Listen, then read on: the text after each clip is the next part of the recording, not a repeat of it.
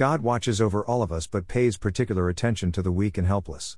When Christ returns to rule and reign on earth in the last days, we will be held accountable for any abuses we have committed against the humble.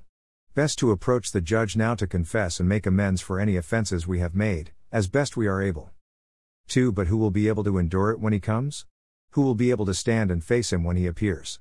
For he will be like a blazing fire that refines metal, or like a strong soap that bleaches clothes. 5. At that time I will put you on trial. I am eager to witness against all sorcerers and adulterers and liars. I will speak against those who cheat employees of their wages, who oppress widows and orphans, or who deprive the foreigners living among you of justice, for these people do not fear me, says the Lord of heaven's armies. Malachi 3 2, 5, NLT. Scripture tells us that we all have sinned and fall short of the glory of God. But it also tells us that if we confess our sins, by the grace offered through Christ, he is faithful and just to forgive us our sin and to cleanse us from all unrighteousness. Our human nature is a stumbling block that often gets in the way of righteous living. It is quick to return to its old ways and behaviors, flashing negative emotions when we get angry, envious, or selfish. Even the act of admitting and confessing our sins is often difficult for us to do. My friend Wendy recently listed four things we tend to do when confronted with a wrong have committed.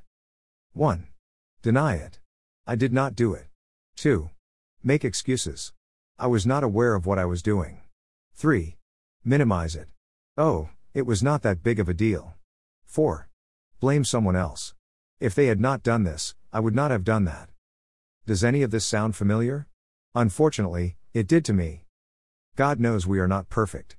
But He does expect us to admit when we are wrong and seek to make things right. In his letter to the Colossians, the Apostle Paul highlighted some of the areas we believers struggle the most with.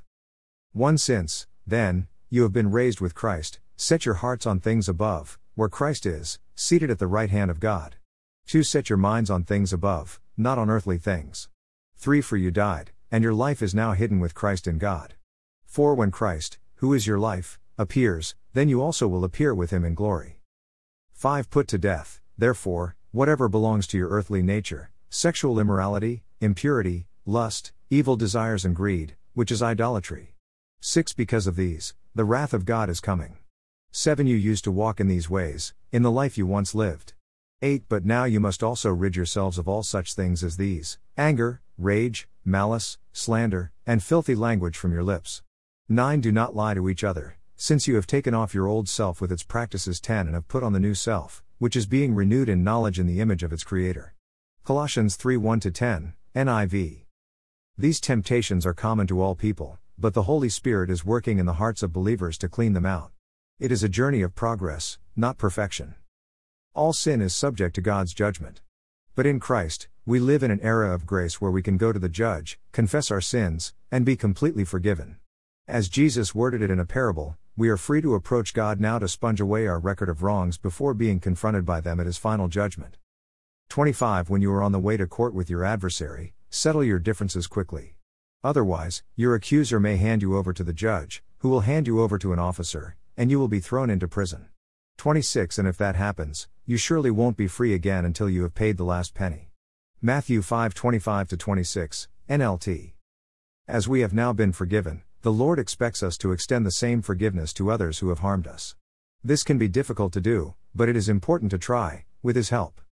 Jesus has given us a gracious opportunity to settle all of our offenses out of court with Him now. This allows us to enter into his presence unashamed, fully redeemed for eternity by the blood of Christ. Reflection Father, we come to you confessing our sin today, specifically these items on our hearts and minds. We come to the cross of Christ for complete forgiveness. Help us to make things right with those around us, making amends where we have done wrong and forgiving others for what they have done to us. We ask this in the powerful name of Jesus. Amen.